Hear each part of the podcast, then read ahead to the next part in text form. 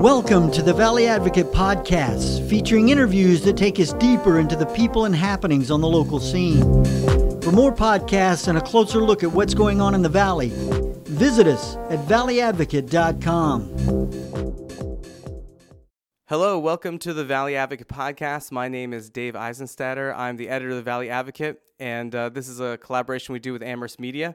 I'm here today with uh, Dave Daly, Uh, who has written a few pieces for us, uh, former editor of Salon dot com, and uh, and is here to talk about a few things, probably mostly about Richard Neal. Is that right? Sounds good to me. Yeah, okay. Thanks for having me. Yeah, well, um, can we just get right into a uh, few of the things? You did some really great uh, research into some of the campaign expenditures of Richard Neal, and I just want to hear about some of the research that you did and, and what you found. Yeah, um, it was really interesting to me because there was a, a point earlier in the winter in which everybody was so excited about the new House of Representatives, all the new energy that was there. And I couldn't figure out why my representative, why my congressman right here in Western Massachusetts was not doing proper oversight and going after Donald Trump's taxes. Um, why was he not holding hearings on the Green New Deal or Medicare for All? And so I started looking at his F E C reports um, and trying to figure out where his money came from, who his donors were, and what impact that was having on his policy. Um, and what I found was honestly shocking, even though I've spent most of my career writing about politics and often money in politics. The congressman has, since his reelection in November, raised hundreds of thousands of dollars, seven figures, and he's done so from the biggest corporations and the most foul special interests you could imagine over the point of that time. Like, what are some examples of that? He is the number one Democrat in Congress when it comes to taking donations from Big Pharma. Yep. Uh, when it comes to taking uh, donations from Wall Street and the financial services industries, from the insurance companies, from big energy companies. seventeen of the thirty corporations that um, the, the wealthiest corporations in the country, seventeen of the thirty that the New York Times identified as not paying a penny in federal taxes in two thousand eighteen, and in some cases even getting a refund, donated money to Richard Neal. Yeah, what are some of those companies? Guys, and mean, Richard Neal yeah. is the chairman of the Tax Writing Ways and Means Commission. So it's not that they're giving him this money because they like his politics or they think he's a swell guy. They're getting something for it. And while they get something for it, all the rest of us are paying way more. It's not only that Neal is taking hundreds of thousands of dollars from all of these companies and blocking action on things that his constituents would like to see done. He is raising all of this money in five-star hotels around the country. He's going to food festivals in South Beach and dropping tens of thousands of dollars staying at the Ritz-Carlton. He's staying at all of these boutique hotels in New York City while he raises money there at some of the fanciest restaurants in the country. He's touring through wine country. And so you're and you're seeing all that through F E C filings? It's or? all in his F E C reports. It's uh, you know, six thousand dollars spent at a Ritz-Carlton in Florida. And it's like, well, now I understand why he's not doing town halls in the district. You had a you had a great sort of narrative in one of your pieces about, uh, I think, an event. I don't know if you named it this or if it actually was called Richie Palooza. I actually that... named it okay, that. So... It's actually called Congressman Richard Neal's Boston Weekend. Okay, Boston Weekend. And, and the congressman does two weekends like this, uh, possibly three every year. He does a Boston weekend for his supporters in late November and December. And it's a two-day affair in Boston. Um, and the first night, it tends to be a very expensive dinner at Legal Harborside, where every single wine that's on the list is exclusive to Legal Harborside in the entire state of Massachusetts.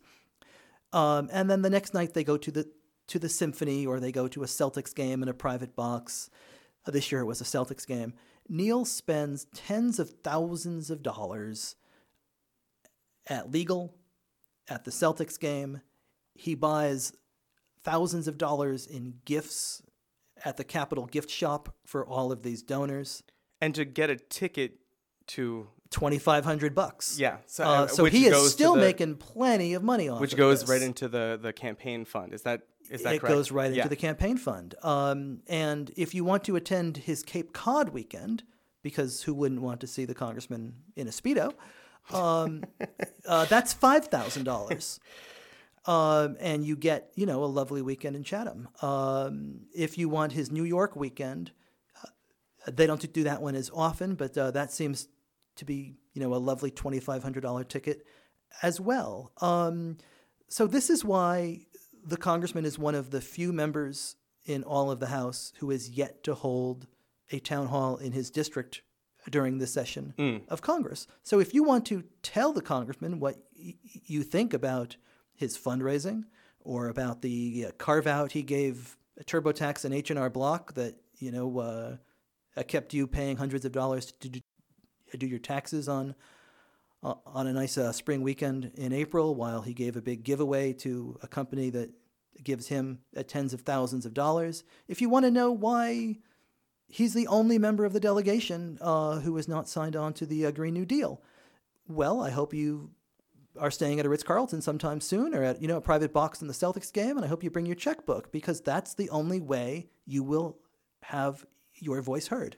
Yeah, I, I um, you know, I think I think one of the interesting things about um, Richard Neal now is that I think nationally he's getting well known, where he wasn't before, even though he had been a longtime congressman, as the person who is who is going after Trump's tax returns. And in some in some ways, it's kind of he's he's being seen as this sort of um, hero in some ways, that he's he's the one who's making the ask. He's asking for Trump's tax returns after so many people had, you know, not been able to go after them. Well, here's what I would say to that. I would say that the congressman has slow walked his request for, for the Trump taxes at every single step of the way, and that he has taken the slowest route to actually receiving those taxes that you could possibly imagine. He is in a war, essentially, of sternly worded letters that are running out the clock on actually getting those taxes ahead of the twenty twenty election. The congressman essentially was returned to his seat when he won a primary last September. He had no opposition in November. Um, it was relatively clear that the Democrats were going to take over the House of Representatives. If the congressman was serious about going after Trump's taxes, he could have started the first week of September in, in two thousand eighteen pulling together the legal arguments that he needed to do so. He did not. He waited until April to actually send a two-page letter that only requested six years of Trump's uh, taxes and only asked for a handful of his limited liability corporations. If you want to actually do the job on this, you need much more. You need a wider range of information, you need more years, and you need to more aggressively go after it. There have been all kinds of articles written in Slate, in the New York Times, in Politico, that have laid out the actual way to go after these taxes. The congressman has ignored all of those. New York State has essentially offered to hand him the state the returns. State, the state returns that are different from the federal returns that, that he's going after. Neal seems uninterested in taking those. And there was a terrific piece in the American Prospect in March that sort of was a light bulb for me. If Neal goes after the way that Trump files his taxes, what he's doing is he's opening up an entire can of worms about how the the uh, C E O class of this country handles their taxes. Mm. The C E O class are Richard Neal's donors.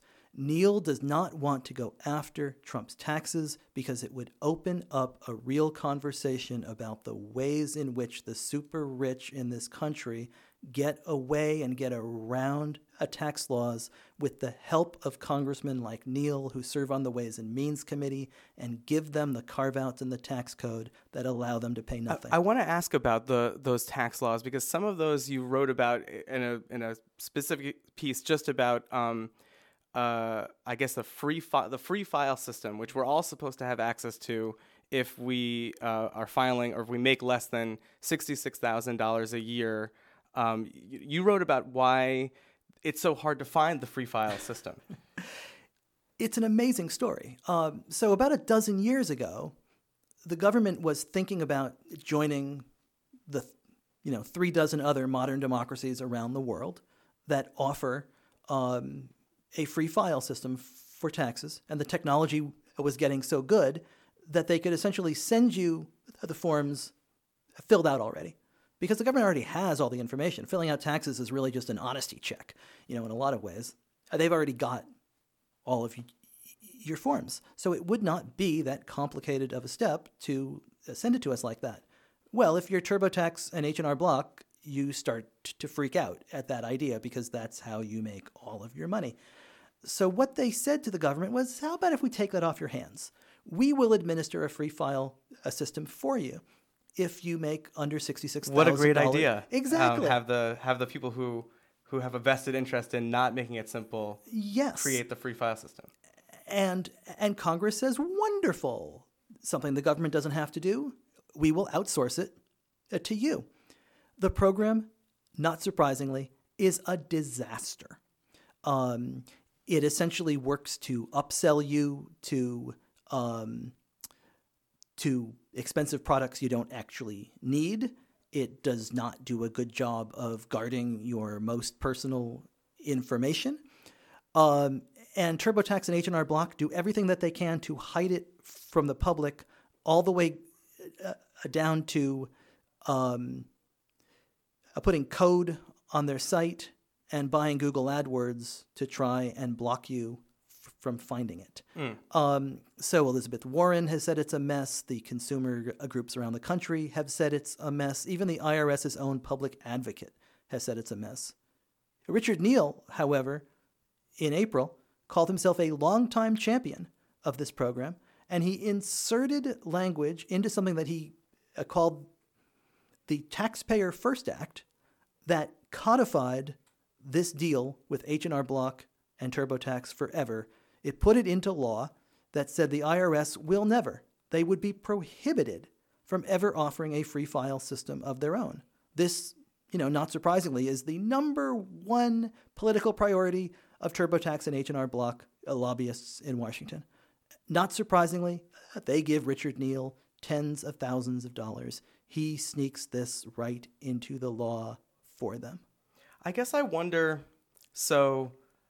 It's pay you know, to play. The, the, it's absolute pay to play. There's, so there's Richard Neal, and he's a he's a a longtime uh, a longtime congressman who has his fans. He has a strong base of support in Springfield. He actually he had so he didn't have a a, a general election challenger like you were saying, but he did have a, a pretty strong primary challenger in Tahira Amatul Wadud um, going into the September primary. And she got crushed. He crushed her. Um, and I just I wonder, um, you know, if this is true that that uh, that Neal is, uh, you know, getting his money from people that that his constituents don't like, spending his money in ways that his constituents don't like. You know, is there really? I mean, is he just so entrenched that there's no way to um, to to vote him out of office? He crushed her because he spent three point three million dollars on, on his campaign, and she was able to raise about one hundred thirty thousand dollars. Um, so, he, you know, that's about thirty to one. Um, he just took over the, the airwaves in Springfield in August and September, um, and that was that. Um, the money that he raises from these uh, corporations essentially serve as the suit of armor that ward off most challengers. uh, Tahira was uh, brave and courageous to stand up and take him on, and she did a great job. I mean, it's it's not easy to do, and she got thirty percent of the vote with one hundred thirty thousand dollars. I would say that that's a pretty effective campaign. Um, but it is hard to do because the money insulates him uh, from the voters. You're right. Um, I mean, and I I should say that, you know, there was some speculation that, that, uh, that you were going to run for this seat. I mean, is that something that you're actively considering? I mean, I'm a journalist. I'm not a politician. Um, but, you know, um, I would prefer these questions to be about him. I mean, for me, these questions are about how our congressman r- raises money and where he's getting it from and what he's doing in return. I think that it's, you know, less about me than it's about a democracy that's completely broken, about a campaign a finance system that's warped. And it's about a congressman who, you know, frankly, is so entrenched and so deep in the Washington mud that he can't even see straight anymore and, you know, recognize how swampy he's become. Um, what he's doing by trying to raise questions about whether I'm running against him is a dodge because he doesn't want to actually answer those questions. Um, I'm a journalist and I like getting answers to the questions I pose. Clearly, he is a little bit nervous of these questions uh, that are being asked. And, you know, if it comes down to a campaign being necessary to uh, hold him hold him down and get uh, some answers, um, a lot of people have asked me to uh, consider it, and I will consider it. Um, but I think that w- we need a democracy that works for the public interest and not the, the special interest. And I don't think we actually have that right now.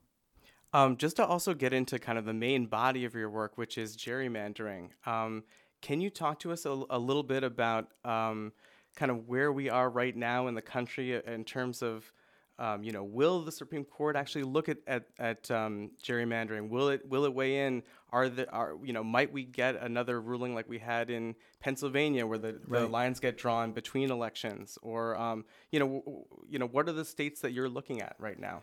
This is a fascinating moment for gerrymandering in this country, and I realize that as I say that sentence, all of your audience has just fallen asleep. um, I wrote a book uh, with the title that I will say on here is Ratf'd um, that um, talked about how the Republicans used redistricting as a path back to power and as a path, frankly, to insulate themselves from from uh, electoral challenges um, in the last redistricting after the two thousand ten census. And a lot of amazing things have happened since then. You've seen maps in a lot of the states that I wrote about in Ohio and Michigan and North Carolina and Wisconsin. Um, a fall in federal courts as unconstitutional partisan gerrymanders. Um, as you noticed in uh, Pennsylvania, you had the uh, state uh, Supreme Court there uh, call the congressional map that consistently elected thirteen Republicans and five Democrats, even when Democrats won, you know, one hundred thousand more votes. Republicans would get seventy-two percent of the seats. I mean, it was absolutely outrageous. And the uh, state the Supreme Court there ordered a new map, and back in November, it, uh, it suddenly elected uh, nine Democrats and nine Republicans, which is about what Pennsylvania ought to do. Um, so there are right now, um, you have had federal courts um, take those maps in Ohio, North Carolina, Wisconsin and Michigan and overturn them. And then there's a single U S House district in Maryland that was also overturned. Um, and the Maryland and the North Carolina cases are all the way at the U S Supreme Court. And what we don't know is whether John Roberts and and Brett Kavanaugh, who appear to be the two key voices on this, if they're open to trying to solve this problem. Um, in the past, Roberts has called a lot of the social science behind this. He's called it gobbledygook, um, and he's not been really interested in having the uh, Supreme Court become the arbiter of w- when there's too much politics in a political map. Um, the question r- really is whether the voluminous mounting evidence of Of, of partisan intent, whether the fact that the technology these days is so surgical and precise that it can essentially determine electoral outcomes for a decade, and whether all of these lower federal courts saying, we think this is a serious problem and that it's time to do something about it, and we think we know what it is, um, we're able to weigh all of this evidence and come to a conclusion. Will that turn Roberts' mind around, and is Kavanaugh convincible? And we ought to have answers on that next month. Yeah, well, great. Well, um, David, thank you so much for, for coming in to, to chat. Really appreciate it. Always a pleasure. Thank you yeah, for having me. Thank you. Thanks for listening, and don't forget to visit us at valley advocate dot com.